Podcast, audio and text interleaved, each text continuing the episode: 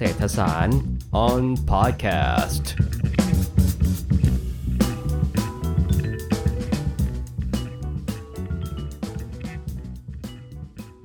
่วงปลายสัปดาห์ที่แล้วนะครับประมาณสักวันที่ 17-18 พฤศจิกายน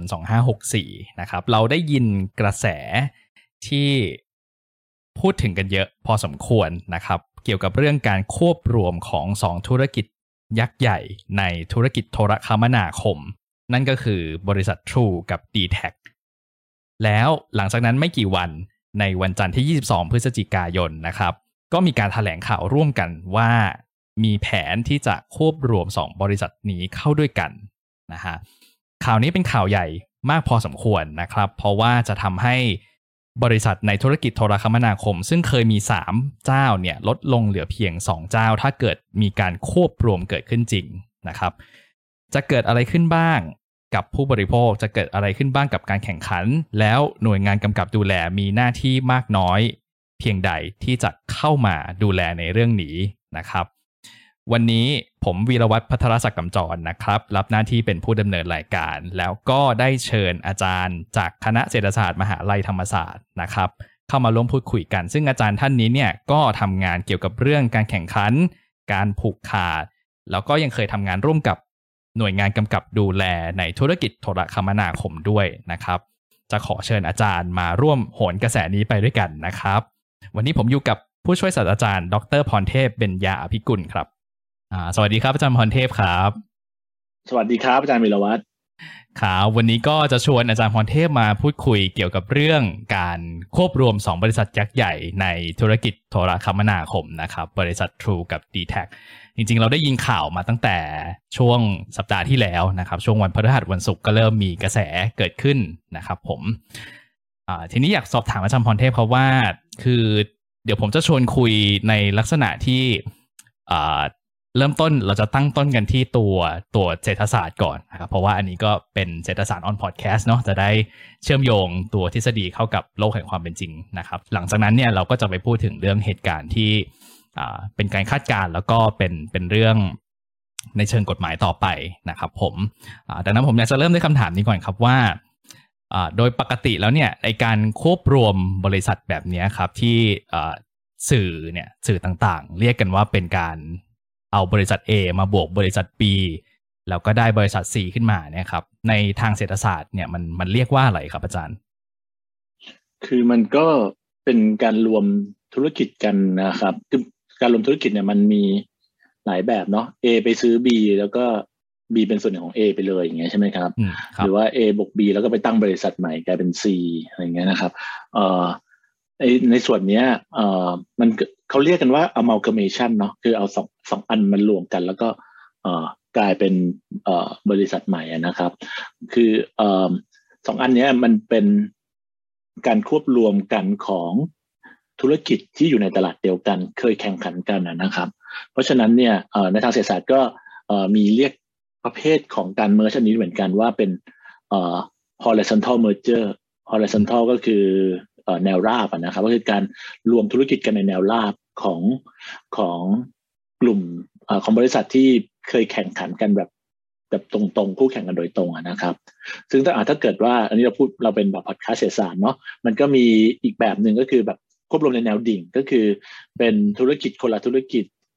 ธุรกิจที่ไม่ได้แข่งขันกันโดยตรงแต่ว่าอยู่ในสายการผลิตหรือห่วงโซ่การผลิตเดียวกันอย่างเงี้ยครับเช่นแบบบริษัทที่ให้ที่เป็น input A เป็น input ให้ B นะครับB เอา input จาก A มาแล้วมาผลิตต่อแล้วถ้า A รวมกับ B เนี่ยอันนี้จะเป็นในแนวดิ่งนะครับเช่นถ้าเกิดเป็น distributor กับผู้ผลิตอย่างเงี้ยนะครับรวมกันอย่างเงี้ยนะครับอันนี้ก็เราเรียกว่า vertical integration นะครับแต่ว่าในกรณีของ True กับ DTAC เนี่ยมันเป็น horizontal integration ก็คือการ merge กันของคู่แข่งนะครับเพราะฉะนั้นเนี่ยเพลเยอร์ในตลาดมันก็จะลดน้อยลงนะครับซึ่งในทางเศรษฐศาสตร์เราก็รู้ว่าการแข่งขันเนี่ยมันก็จะลดลงเพราะว่าผู้เล่นหายไป1รายครับครับผมก็คือเราแบ่งแยกตามลักษณะของบริษัทที่ดำเนินงานอยู่แล้วใช่ไหมครับอย่าง2บริษัทเนี้ยเขาก็จะเรียกได้ว่าไงดีจะเรียกว่าเหมือน มีบริการในลักษณะที่เหมือนกันอยู่แล้วดังนั้นการรวมกันจึงเรียกว่าเป็นการรวมกันในแนวนอนหรือว่า horizontal merge นะครับใช่ครับใช่ครับผมโอเคทีนี้ผลลัพธ์ที่มันจะเกิดขึ้นตามที่ทฤษฎีทำนายไว้ครับผมมันจะออกหน้าไหนได้บ้างครับว่าสุดท้ายแล้วมันไปลดการแข่งขันอย่างที่เขาว่ากันว่าจริงไหมมันจะมีการผูกขาดเพิ่มขึ้นแล้วผู้บริโภคเนี่ยจะได้รับผลกระทบยังไงบ้างครับอาจารย์ครับก็ทฤษฎีเศรษฐศาสตร์เลยนะครับถ้าเกิดว่าperfect competition เนี่ยก็คือแบบมีจำนวนเฟิร์มแบบมากมายครับไม่จำกัดเลยอย่างเงี้ยนะครับก็จะเป็นแบบ perfect competition และอีกด้านหนึ่งของ extreme ก็คือเป็น monopoly คือมีแค่รายเดียวนะครับซึ่งทฤษฎีทางเศรษฐศาสตร์อุตสาหกรรมเนี่ยที่เป็นที่เข้าใจกันมานานแล้วก็คือว่ายิ่งเฟิร์มจำนวนเฟิร์มในตลาดน้อยแค่ไหนเนี่ยนะครับการแข่งขันก็จะน้อยลงเท่านั้นนะครับเพราะถ้ายิ่งลดลงไปเรื่อยๆมันก็เข้าใกล้การมีอำนาจผูกขาดเข้าไปเรื่อยๆนะครับอำนาจตลาดของเฟิร์มเนี่ยนะครับ market power ของเฟิร์มเนี่ยก็จะสูงขึ้นเมื่อจำนวนคู่แข่งลดลงไปเรื่อยๆนะครับทีนี้เนี่ยมันจะส่งผลในเชิงสวัสดิการของผู้บริโภคแล้วก็สวัสดิการทางสังคมอย่างไรนะครับก็อันนี้นักเศรษฐศาสตร์ก็ทราบดีนะครับนักเรียนเศรษฐศาสตร์ก็ทราบดีว่ายิ่งมันใกล้ยิ่งการแข่งขันน้อยลงเท่าไหร่นะครับอำนาจของผู้ผลิตนะครับในการตั้งราคาให้สูงกว่า marginal cost นะครับก็จะมีมากขึ้นเท่านั้นนะครับdeadweight loss นะครับถ้านักเรียนเศรษฐศาสตร์เรียนเนี่ยก็จะเข้าใจว่า deadweight loss เนี่ยมันก็จะสูงขึ้นนะครับปริมาณผลผลิตก็จะลดลงนะครับจากระดับประสิทธิภาพในตลาดแข่งขันสมบูรณ์ไปเรื่อยๆนะเพราะฉะนั้นถ้ายิ่งผู้เล่นในตลาดน้อยลงไปเรื่อยๆเนี่ยนะครับส่วนที่เป็นสวัสดิการที่มันสูญเสียไปนะครับก็จะมากขึ้นเรื่อยๆนะครับแล้วก็สวัสดิการของผู้บริโภคเนี่ยก็จะลดลงเรื่อยๆนะครับซึ่งในกรณีนี้เนี่ย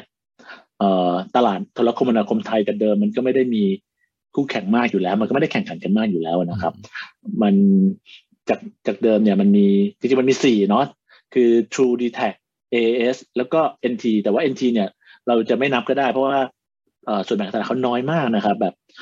ไม่ถึง 10% ด้วยซ้ำอะไรอย่างเงี้ยนะครับเพราะจริงๆมันก็คือมี3รายใหญ่ๆแล้วตอนนี้กำลังจะเหลือ2รายนะครับก็มันตลาดมันเข้าใกล้สิ่งที่นักเศรษฐศาสตร์เรียกว่า duopoly นะครับ duopoly คือคู่แข่ง2รายนะครับซึ่งมันก็น่ากังวลเนาะนักเรียนเศรษฐศาสตร์ก็จะทราบดีว่าถ้ามี2รายเนี่ยมันสามารถร่วมมือกันให้ทำตัวให้คล้ายกับ monopoly เลยก็ยังได้เพราะว่ามันมีแค่2รายนะครับเขาก็การ coordination การสื่อสารการร่วมมืออะไรมันก็ทำได้ง่ายขึ้นนะครับแล้วก็ยิ่งเป็นกิจการโทรคมนาคมที่มันการเข้าสู่ตลาดมันไม่ทำได้ง่ายๆเนาะมันต้องมีหลายอย่างมันต้องขอใบอนุญาตมันต้องมีขึ้นความถี่นะครับมันต้องรอประมูลมันต้องอะไรเงี้ยมันก็ยิ่งทำให้คู่แข่งรายใหม่นะครับซึ่งมันมีน้อยอยู่แล้วตอนนี้จะเข้ามาก็ยิ่งยากเข้าไปใหญ่มันก็เราก็จะพอจะเห็นนะครับแค่ในทางทฤษฎีเราก็พอจะรู้แล้วว่าทิศทางมันจะไปประมาณไหนนะครับครับผมในเมื่ออาจารย์พูดถึงเรื่องการแข่งขันขึ้นมานิดนึงแล้วนะครับว่ามีความเป็นไปได้ยิ่งผู้เล่นน้อยเนี่ยยิ่งตกลงกันได้ง่ายใช่ไหมฮะตกลงในการกำหนดราคาทีนี้เนี่ยเมื่อกี้อาจารย์พูดถึงเรื่องฟิกคอร์สหรือว่าต้นทุนในการที่จะเข้ามาแข่งขันของผู้แข่งขันรายใหม่เนี่ยคือมันทำได้ไม่ง่ายเลยเพราะว่าต้นทุนมันสูงมากเพราะว่ามันจะมีค่าประมูลเพื่อให้ได้ขึ้นความถี่มาใช้นะครับซึ่งเป็นของสาธารณะมีค่าสาธารณูปโภคหลายอย่างต่างมากมายไม่ว่าจะเป็นค่าเสาค่าเช่าที่อะไรต่างๆนะครับ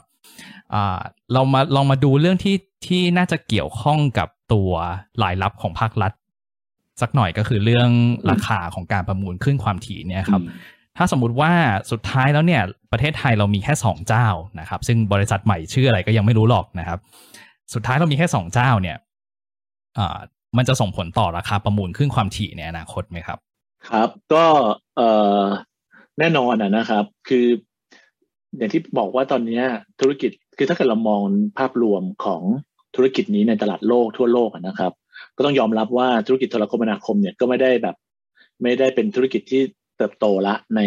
อย่างรวดเร็วเหมือนกับในช่วง ทศวรรษก่อนหรือ2ทศวรรษก่อนนะครับมันเป็นธุรกิจที่มาที่เริ่มบางขึ้นเรื่อยๆบางลงเรื่อยๆนะครับเพราะฉะนั้นเนี่ยการเข้าสู่ตลาดของรายใหม่มันก็ไม่ได้ attractive เหมือนเดิมอ่ะมันไม่ได้น่าสนใจเท่าเดิมนะครับการเข้าสู่ตลาดเนี่ยก็อาจจะน้อยลงไปแล้วอ่ะนะครับช่วงคือในกรณีของเมืองไทยเนี่ยเราก็เคยเห็นเนาะว่าจะมีรายใหม่เข้ามาอย่างเช่นตอนที่แจ๊สเข้าประมูลใช่ใช่เพราะมันก็มีเขาเรียกว่าอะไรมันก็มีสัญญาณนิดๆเหมือนกันว่าอาจจะมีรายใหม่เข้ามาได้ถ้าเกิดโครงสร้างหรือว่าถ้าเกิดสภาพแวดล้อมมันเอื้อให้รายใหม่มันเกิดนะครับแต่ว่าโดยรวมแล้วเนี่ยโอกาสโดยทั่วไปเนี่ยมันก็อาจจะน้อยลงเพราะฉะนั้นความสำคัญก็คือต้องรักษาสภาพการแข่งขันให้มันเท่าเดิมนะครับทีนี้คำถามต่อมาคือว่าแล้วถ้าเกิดมันเหลือแค่2เนี่ยสมมติมันรักษาไว้ไม่ได้เนี่ยนะครับมันจะส่งผลยังไงต่อขึ้นการประมูลขึ้นความถี่หรือว่าอะไรเงี้ยนะครับอยากจะคือถ้าเกิดลองดูเนี่ยนะครับขึ้นความถี่เนี่ยเวลาประมูลเนี่ยมันก็ราคาจะมากหรือน้อยนะครับมันก็ต้องขึ้นอยู่กับว่ามันมีคู่แข่งเขาที่เข้าร่วมประมูลมากน้อยแค่ไหนเนาะแต่เดิมเนี่ยมันมีประมาณ 3-4 เจ้าที่เข้ามาแข่งเนี่ยเราก็จะเห็นว่าราคาเนี่ยมันก็จะถูกดันขึ้นไปค่อนข้างสูงนะครับทีนี้เนี่ยถ้าเกิดมันมีแค่2เนี่ยนะครับแล้วก็สถานการณ์ที่ตอนนี้ผู้เล่นทั้ง2รายเนี่ยนะครับถือขึ้นความถี่ที่ค่อนข้างเพียงพอแล้วเนี่ยนะครับความต้องการขึ้นใหม่ๆเนี่ยอาจจะไม่ได้สูงมากนักแล้วนะครับก็มีความเป็นไปได้นะครับที่ราคาประมูลขึ้นเนี่ยก็อาจจะไม่ได้สูงมากนักแล้วอาจจะไม่ได้สะท้อนนะครับพอมันไม่ค่อยมีการแข่งขันในการประมูลเนี่ยรายรับจากการประมูลเนี่ยก็อาจจะไม่ได้สะท้อนมูลค่าขึ้นที่แท้จริงเท่าไหร่นะครับแล้วผมก็มีประเด็นอีกนิดนึงในเรื่องขึ้นความถี่เนี่ยนะครับก็คือว่า2รายเนี่ยจริงๆเขาก็มีขึ้นความถี่ที่เพียงพอต่อการดำเนินธุรกิจใช่ไหมครับพอเขามารวมกันเนี่ยนะครับลักษณะกิจการเนี่ยมันเป็นลักษณะที่มันมีeconomy of scale อยู่นะครับคือสมมติคุณต้องการให้บริการ2เท่าเนี่ยสมมติมีลูกค้าเพิ่มขึ้น2เท่าเนี่ยจริงๆแล้วคุณไม่ได้ต้องการขึ้นความถี่เพิ่มขึ้น2เท่าด้วยนะครับคือขึ้นความถี่มันก็มี capacity ที่รองรับอยู่นะครับทีนี้พอ2รายรวมกันเนี่ยนะครับmarket share ก็อาจจะเพิ่มขึ้นแบบเป็น 50% อย่างเงี้ยแต่จำนวนขึ้นความถี่ที่ไปกองอยู่กับ2รายเนี้ยมันค่อนข้างเยอะเลยนะครับคิดง่ายๆเลยนะครับก็คือถ้ามาเขารวมกันเนี่ยเขามี market share ประมาณ AIS เท่ากับ AIS แต่ว่าขึ้นความถี่ของเขาเนี่ยเยอะกว่า AIS เยอะมากเลยนะครับเพราะฉะนั้นเนี่ยมันก็จะมีประเด็นตรงนี้ว่ามันมีการกักตุนคลื่นความถี่นะครับที่อยู่ในเฟิร์มใหม่เนี่ยนะครับค่อนข้างเยอะแล้วก็นอนอยู่เฉยๆอย่างนั้นโดยที่ไม่ได้เอาไปใช้งานนะครับและใช่ว่าเขาประมูลเสียเงินซื้อขึ้นเสียเงินประมูลขึ้นไปเนี่ยนะครับแต่มันไม่ได้หมายความว่าการที่เก็บไว้เฉยๆแล้วมันจะเป็นผลประโยชน์ต่อสาธารณะนะครับเพราะว่าจำนวนขึ้นความถี่ที่ออกมาประมูลเนี่ยตอนนั้นกสช.ก็ออกแบบจัดสรรมาเพื่อให้มันมี3ลายตอนนี้พอมันมี2ลายเนี่ยกลายเป็นว่าขึ้นความถี่จำนวนหนึ่งก็อาจจะไม่ได้ถูกใช้ด้วยนะครับทีนี้มันก็คือมันไม่มีแรงจูงใจให้รายเดิมเนี่ยจะประมูลขึ้นนะครับการประมูลขึ้นเนี่ยก็อาจจะเข้ามาประมูลเพื่อที่จะกักเอาไว้โดยที่ไม่ให้มีรายใหม่เข้าสู่ตลาดเฉยๆนะครับอันนี้ก็จะเป็นโจทย์ของกสทช.เหมือนกันว่าในอนาคตถ้าเกิดสมมติคุณให้เขารวม2รายแล้วคุณจะทำยังไงกับคลื่นความถี่ที่มันไปกักตุนอยู่ตรงนั้นนะครับแล้วมันกลายเป็นอุปสรรคในการเข้าสู่ตลาดนะครับเพราะว่าคลื่นพวกนี้อายุใบอนุญาตเนี่ยมันเหลือประมาณแบบเป็น10 ปีนะครับ10 กว่าปีอย่างเงี้ยนะครับจะทำยังไงที่จะเอามันออกมาใช้ให้มันเป็นประโยชน์นะครับผมลักษณะแบบนี้นะครับคือมันกลายเป็นว่าเขาสร้างอำนาจตลาดนะครับโดยการที่กักตุนคลื่นไม่ให้มีรายใหม่เข้ามาคือมันกลายเป็นสร้างบารีเออร์ส่วนที่ครับไปเลยนะครับเพราะฉะนั้นเนี่ยเขาก็มีแรงจูงใจเนาะที่จะไม่ขายคลื่นออกมาครับก็มีประเด็นเรื่องนี้ด้วยคือคลื่นใหม่ก็อาจจะราคาอาจจะไม่ได้สูงนะคลื่นเก่าก็จะใช้ประโยชน์ไม่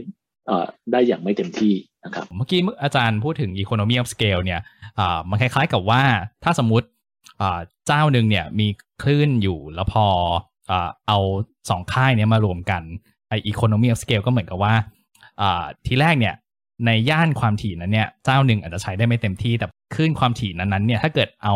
เบอร์ของทั้งสองเจ้ามารวมกันก็มีความเป็นไปได้ที่จะใช้คลื่นนั้นๆได้อย่างเต็มที่มากขึ้นเพราะว่าคลื่นมันก็แชร์กันได้อยู่แล้วใช่ไหมครับใช่ครับใช่ครับคือ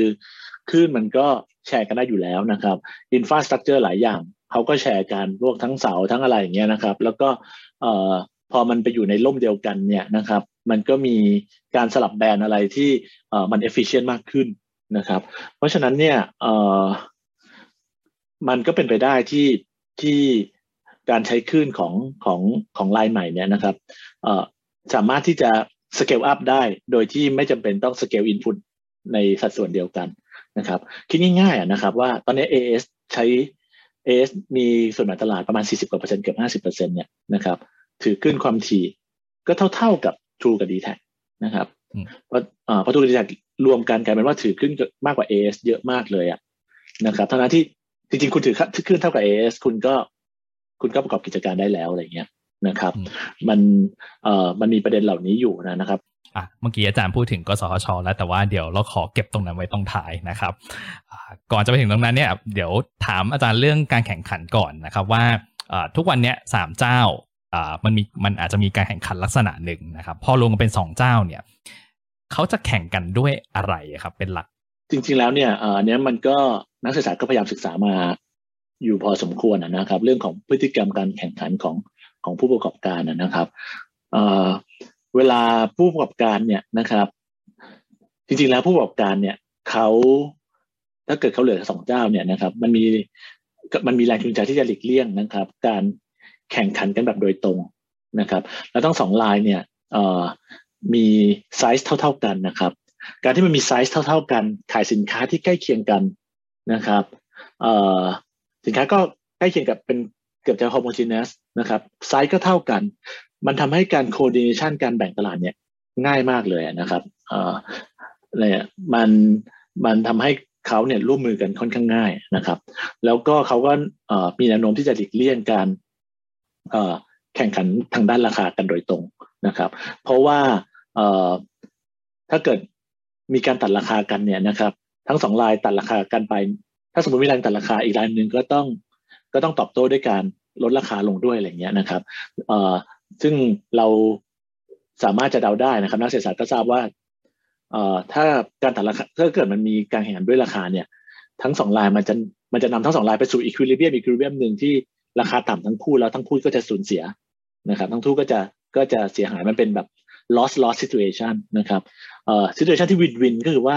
เขาเมนเทนราคาให้สูงแล้วก็ enjoy โดยที่จะไม่พยายามที่จะdisrupt คู่แข่งนะครับเพราะฉะนั้นลักษณะการแข่งขันเนี่ยมันจะไม่ได้ออกมาในเชิงราคาละนะครับมันจะไปออกในเชิงด้านอื่นแทนนะครับอาจจะแข่งขันกันด้วยโฆษณาว่าแบบสปีดใครเร็วกว่ากันนะครับหรือว่ามันมีโปรโมชั่นอื่นๆที่ไม่ใช่ราคานะครับเป็นลักษณะแบบนั้นมากกว่านะครับซึ่งถ้าเกิดในถ้าเปรียบเทียบกับในตลาดที่มีคู่แข่งจำนวนมากๆเนี่ยนะครับคู่แข่งที่มีจำนวนมากแล้วก็มีส่วนแบ่งการตลาดน้อยเนี่ยมีแนวโน้มที่จะใช้กลยุทธ์ทางด้านราคามากกว่าเพราะว่าพอตัดราคาทีนึงเนี่ยมันเพิ่ม market share เขาได้เยอะนะครับมันเพิ่ม market share เขาได้เยอะแล้วเขาก็เวลาเขาลดราคาเนี่ยเขาก็ต้องเฉือนเนื้อตัวเองด้วยเนาะเพราะว่าราคาที่เขาลดเนี่ยเขาก็ต้องลดให้กับส่วนใหญ่คือมันก็จะลดให้กับลูกค้าของตัวเองด้วยอย่างเงี้ยนะครับแต่ถ้าเกิดพอเขามีไซส์ที่ใหญ่ระดับหนึ่งแล้วเนี่ยนะครับการลดราคาเนี่ยมันค่อนข้างมีต้นทุนสูงค่อนข้าง costly มากๆนะครับเพราะฉะนั้นเนี่ยเพื่อที่จะได้เกณฑ์ market share อีกสักนิดสักหน่อยเนี่ยรายใหญ่ๆเนี่ยมักจะไม่ค่อยลดราคากันนะครับซึ่งผลมันจะออกมาเป็นประมาณไหนนะครับผลนะครับอย่างที่คุณหมอประวิตรได้เคยบอกไว้เหมือนกันนะครับว่า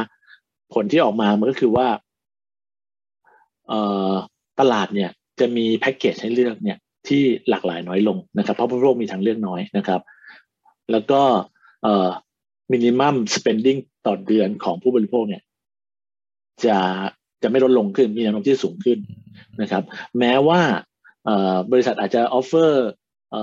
จำนวนมินิทจำนวน Data หรือว่าอะไรก็ตามที่สูงขึ้นนะครับแต่ว่า สุดท้ายแล้ว minimum spending ต่อเดือนเนี่ยของผู้บริโภคเนี่ยจะมีแนวโน้มที่จะสูงขึ้นเพราะฉะนั้นคือมันจะเป็นบันเดิลที่ใหญ่แล้วก็จ่ายแพงขึ้นนะครับโดยที่บันเดิลถูกๆหรือว่าแบบบันเดิลที่แบบ attractive เนี่ยก็จะน้อยลงนะครับมันจะเป็นลักษณะนี้มากกว่าแล้วก็เขาก็จะหลีกเลี่ยงการแข่งขันในเชิงทางด้านราคาเพราะมันไม่มีความจำเป็นอะไรแล้วที่จะให้ตัวเองใหญ่ไปกว่านี้นะครับเพราะว่าสเกลเขาได้แล้วนะครับแล้วแบ่งตลาดกันครึ่งๆนะครับเพราะฉะนั้นเนี่ยมันเหมือนกับมันเข้าสู่อีควิลิเบียมที่ทั้งคู่เนี่ยใหญ่พอกันแล้วก็ค่อนข้างนิ่งนะครับผมมันก็จะเป็นลักษณะนั้นมากกว่ามันมีงานศึกษานะครับผมขอเพิ่มแอดนิดนึงแล้วกันมันมีงานศึกษาในยุโรปนะครับที่พูดถึงผลต่อการเมิร์จนะครับของการเมิร์จต่อราคาแล้วก็คุณภาพการให้บริการนะครับเมื่อกี้ผมพูดถึงเรื่องการมีบันเดิลที่ไม่ค่อย attractive เนี่ยอันนี้เนี่ยเป็นผลการศึกษาในประเทศ OECD ก็พบแบบนั้นนะครับเขาเปรียบเทียบนะครับระหว่างประเทศที่มีการเมิร์จทำให้ผู้ประกอบการลดจาก4เหลือ3นะครับ4ไป3กับประเทศที่บล็อกนะครับไม่ให้มีการเมิร์จแบบนั้นที่ผู้ประกอบการมี4เจ้าอยู่นะครับพบว่าประเทศที่อนุญาตให้มีการเมิร์จจาก4ไป3เนี่ยนะครับมีบันเดิลมีแพ็คเกจค่าโทรที่หลากหลายน้อยกว่าแล้วก็มีความน่าสนใจน้อยกว่านะครับแต่ของไทยตอนนี้กำลังจะเป็น3ไป2คำถามก็คือว่าอ้าวแล้วมันไม่มีงานศึกษาที่เป็น3ไป2หรอทำไมอาจารย์ถึงอ้าง4ไป3ประเด็นก็คือว่าที่ยุโรปเนี่ยมีความพยายามในการเมิร์จจาก3ไป2 2ครั้งนะครับในกรณีของสวิตเซอร์แลนด์ในปี2010ครั้งหนึ่งและในกรณีของกรีซในปี2012ครั้งหนึ่งซึ่งทั้ง2ครั้งเนี่ยหน่วยงานกำกับดูแลนะครับการแข่งขันเนี่ยบล็อกไม่ให้เกิดขึ้นเพราะฉะนั้นมันก็เลยไม่มี data point ของการ merge ระหว่าง3ไป2มาให้เปรียบเทียบเลยนะครับก็มีแต่4ไป3ซึ่งพบว่านะครับการ merge จาก4ไป3เนี่ยนะครับในประเทศยุโรปเนี่ยทำให้ราคาสูงขึ้นในระยะยาวนะครับแล้วก็งานสายชิ้นหนึ่งบอกว่าราคาโดยเฉลี่ยสูงขึ้นประมาณ 16% นะครับโดยเฉลี่ยนะครับแม้ว่าเราจะ control การลดลงของราคาคือกิจการโทรคมนาคมเนี่ยเนื่องด้วยเทคโนโลยีมันก้าวหน้าขึ้นเนี่ยราคามีแนวโน้มลดลงนะครับพอ control แนวโน้มลดลงของราคาแล้วเนี่ยก็พบว่าการรวมธุรกิจจาก4ไป3เนี่ยส่งผลให้ราคาเพิ่มขึ้นประมาณ 16% นะครับover the long run ในระยะยาวนะครับซึ่งถ้าเป็น3ไป2เนี่ยมันน่าจะแรงกว่านั้นอีกนะครับเพราะว่าอำนาจผูกขาดมันสูงขึ้นนะครับที่เราคาดการณ์ได้ว่าราคาก็น่าจะสูงขึ้นกว่านั้นนะครับความหลากหลายของแพ็คเกจน้อยลงนะครับคุณภาพการให้บริการเนี่ยนะครับก็แน่นอนว่าก็อาจจะไม่ได้มีแรงจูงใจในการพัฒนาคุณภาพการให้บริการสักเท่าไหร่นะครับแล้วมันก็คือผมไหนๆก็พูดตรงนี้แล้วนะครับ ผมก็ขอพูดนิดนึงก่อนนะครับว่าต่อไปนี้นะครับหลังจากวันนี้ถ้าเกิดพอรวมเนี่ยเราจะได้ยินคำพูดหรือวาทกรรมนะครับว่าการรวมเนี่ยมีข้อดีอย่างไรนะครับเพราะฉะนั้นก็อาจจะพูดดักไว้ก่อนเลยนะครับสิ่งที่เราจะได้ยินก็คือว่าเขาจะอ้างว่าการรวมทำให้มีเกิดประสิทธิภาพเกิดขึ้นทำให้ผู้ผลิตลดต้นทุนได้นะครับแล้วก็พอลดต้นทุนเนี่ยก็จะมีเงินในการไปลงทุนโครงข่ายมากขึ้นซึ่งมันจะเกิดประโยชน์ต่อผู้บริโภคนะครับมีแนวโน้มว่าพอลดต้นทุนมากขึ้นเนี่ยก็สามารถที่จะมาลดราคาค่าบริการได้อย่างเงี้ยนะครับสิ่งเหล่านี้นะครับท่านนักเรียนเศรษฐศาสตร์ฟังก็คงจะหัวเราะนะครับว่าทำไมจำนวนผู้ขายลดลงแล้วราคาที่ผู้บริโภคได้รับลดลงนะครับคือจริงๆแล้วเนี่ยการเมิร์จเนี่ยมันเกิดประสิทธิภาพอยู่แล้วนะเพราะว่าไม่งั้นเนี่ยผู้ประกอบการคงไม่เมิร์จหรอกนะครับต้นทุนเขาลดอยู่แล้วนะครับแต่สิ่งที่มันจะไม่ลดตามก็คือราคานะครับเพราะว่าพอเขาลดต้นทุนของเขาแล้วเนี่ยมันก็ทำให้กำไรเขาเพิ่มขึ้นเนาะแล้วพอการแข่งขันลดลงเขาก็ไม่มีแรงจูงใจที่จะมาลดราคาเพื่อแข่งขันนะครับเพราะฉะนั้นเซอร์พลัสที่เขาเก็บเนี่ยมันก็จะถูกกักเอาไว้นะครับในบริษัทของเขาเองคือผู้บริโภคก็จะไม่ได้ประโยชน์อะไรนะครับแล้วเพราะฉะนั้นเนี่ยมันไอ้ลอจิกอันนี้มันมีจุดอ่อนอยู่ก็คือว่าใช่ประสิทธิภาพมันเพิ่มขึ้นใช่ต้นทุนเขาลดลงนะครับแต่ว่า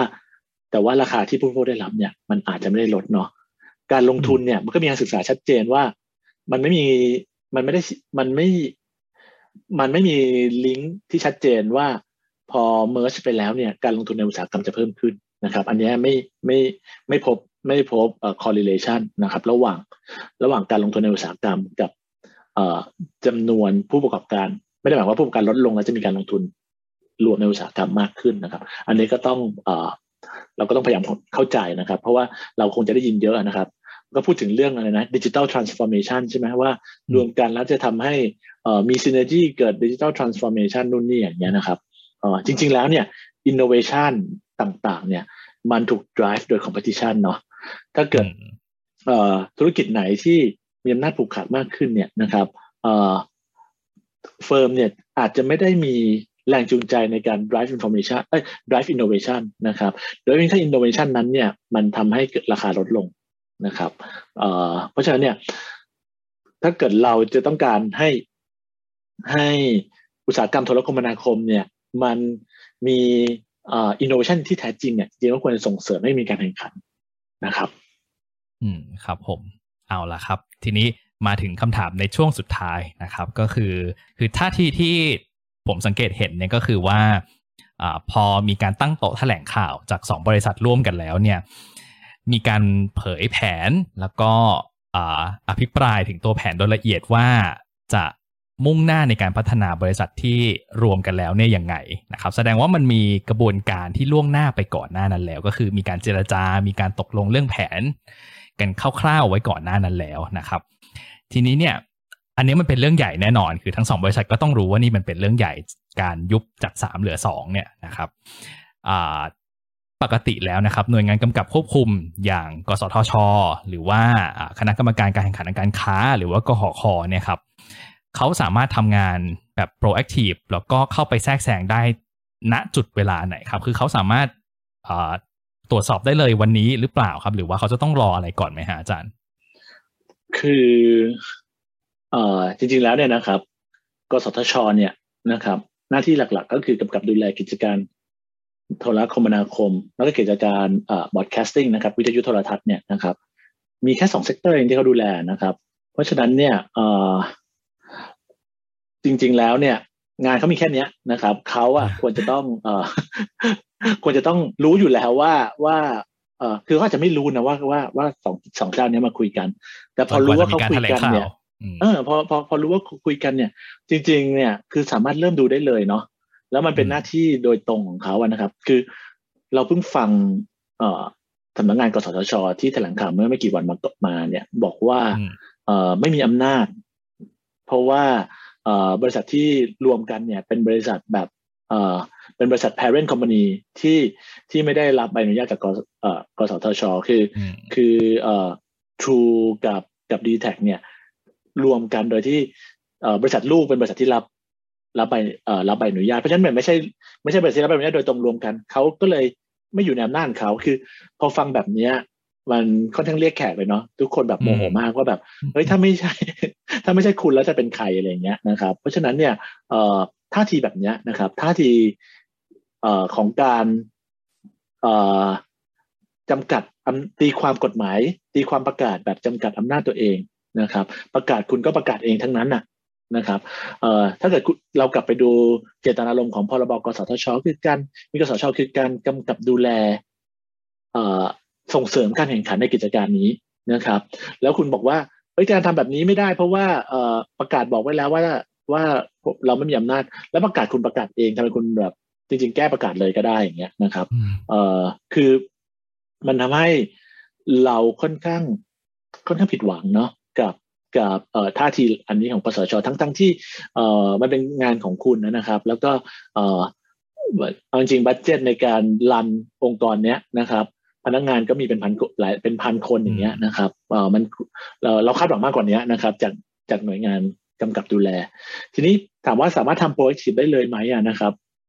คือถ้าเกิดเราดูหน่วยงานกำกับดูแลของต่างประเทศเนี่ยจริงๆแล้วถ้าเกิดหน่วยงานแบบจะเป็นแบบเป็น regulator ของเซกเตอร์เขามีงานศึกษานะครับออกมาเป็นอย่างต่อเนื่องทุกปีอยู่แล้วว่า เซกเตอร์สภาพการแข่งขันเป็นอย่างไรนะครับมีการเก็บข้อมูลเพราะฉะนั้นผมคิดว่าข้อมูลเนี่ยมันพอมีอยู่นะครับแล้วก็ในหน่วยงานกำกับดูแลเนี่ยก็มีแบบ